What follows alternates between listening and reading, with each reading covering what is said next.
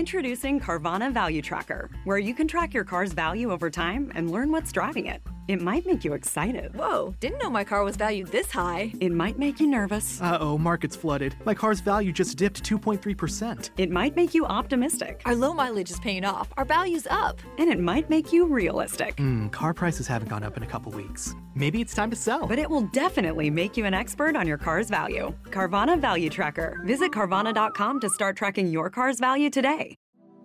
Allora, oggi vi voglio parlare di una questione molto controversa che raramente gli psichiatri spiegano o divulgano, ovvero la questione se le diagnosi psichiatriche abbiano consistenza medico-scientifica oppure no. Questo è un argomento di forte critica alla psichiatria. Come fate a curare i pazienti? Come fate a parlare di malattia mentale se non avete gli strumenti per fare delle diagnosi adeguate? Questo spesso si sente dire, ma le cose non stanno così ovviamente. Le diagnosi psichiatria, al di là delle polemiche e delle varie correnti antipsichiatriche e di critica, rappresentano rappresentano comunque e indubbiamente un problema, anche perché la psichiatria non è diversa dalle altre specialità mediche. Per fare una buona terapia bisogna per forza aver fatto una buona diagnosi. Dalla medicina generale noi sappiamo che i sintomi sono i disturbi soggettivi riferiti dal paziente e che invece i segni sono tutte quelle alterazioni che possiamo osservare direttamente e che indica una devianza dalla norma del caso che abbiamo davanti. Vediamo che rientrano tra i segni tutti i dati dell'esame fisico, i dati di laboratorio e i dati in genere ricavabili dalle indagini strumentali. I segni non sono solo una parte molto importante e oggettiva del processo diagnostico, ma confermano anche l'origine biologica dei sintomi che il paziente riferisce e suggeriscono le possibili alterazioni biochimiche e biologiche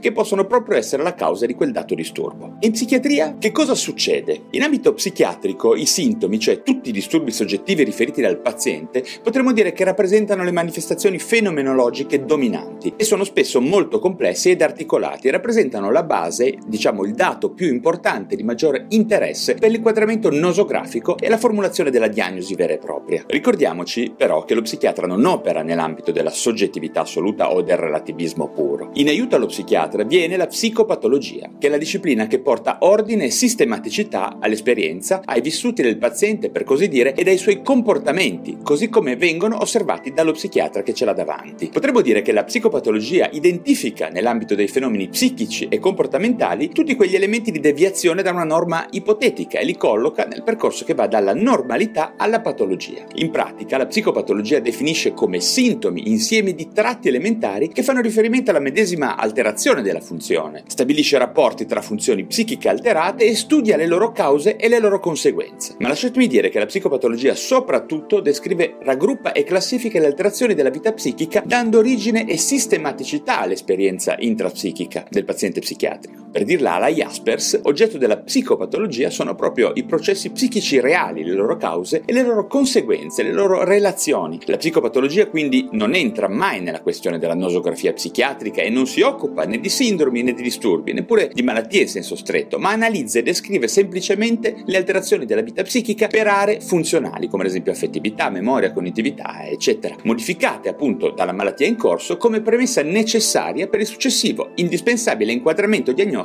e poi per la terapia. La psicopatologia è insomma una specie di strumento, di coltellino multiuso che lo psichiatra utilizza per fare diagnosi. L'osservazione e l'analisi psicopatologica sono quindi alla base per la raccolta sistematica dei sintomi, quindi della semeiotica, e rappresentano lo strumento essenziale per un inquadramento nosografico condivisibile tra i vari professionisti che si occupano di malattia mentale. E questa condivisione sarà in questa maniera il più possibile oggettiva. Naturalmente, in psichiatria più che in medicina il problema principale è quello della descrizione descrizione obiettiva dei sintomi. Quest'ultima può essere influenzata da varie cose, ad esempio dal modello interpretativo generale dei fenomeni psicopatologici che viene utilizzato, e può essere condizionata anche dal metodo seguito per la raccolta dei dati. Passando alla seconda parte del discorso, cioè quello dei segni, vediamo che i segni hanno in psichiatria come in medicina un significato obiettivo maggiore dei sintomi e un valore più determinante per un inquadramento diagnostico. I comportamenti osservabili e, naturalmente, tutti i dati delle indagini strumentali di laboratorio rientrano in questo gruppo. Allo stato attuale delle conoscenze tuttavia tuttavia i segni disponibili nelle malattie psichiatriche hanno un peso ed un'influenza diagnostica assai inferiore a quella dei sintomi. Le cose ovviamente stanno così. Per tutte queste ragioni, ad oggi la diagnosi in psichiatria mostra senz'altro un più grande margine di incertezza rispetto ad altre discipline, che ne so, la cardiologia, l'oncologia e le altre, insomma. Ma le cose stanno cambiando per il sempre maggiore sviluppo delle conoscenze in ambito biochimico e genetico, che stanno portando addirittura il concetto di marker anche in psichiatria. Ho affrontato questa evoluzione della psichiatria in un altro video che si dedica alla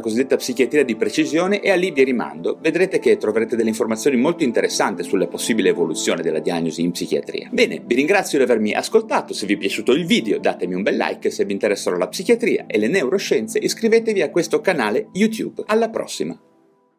Lucky Land Casino asking people what's the weirdest place you've gotten lucky? Lucky? In line at the deli, I guess? Aha, in my dentist's office. More than once, actually. Do I have to say? Yes, you do. In the car before my kids' PTA meeting. Really? Yes. Excuse me, what's the weirdest place you've gotten lucky? I never win and tell. Well, there you have it. You can get lucky anywhere playing at LuckyLandSlots.com. Play for free right now. Are you feeling lucky? No purchase necessary. Void where prohibited by law. 18 plus. Terms and conditions apply. See website for details.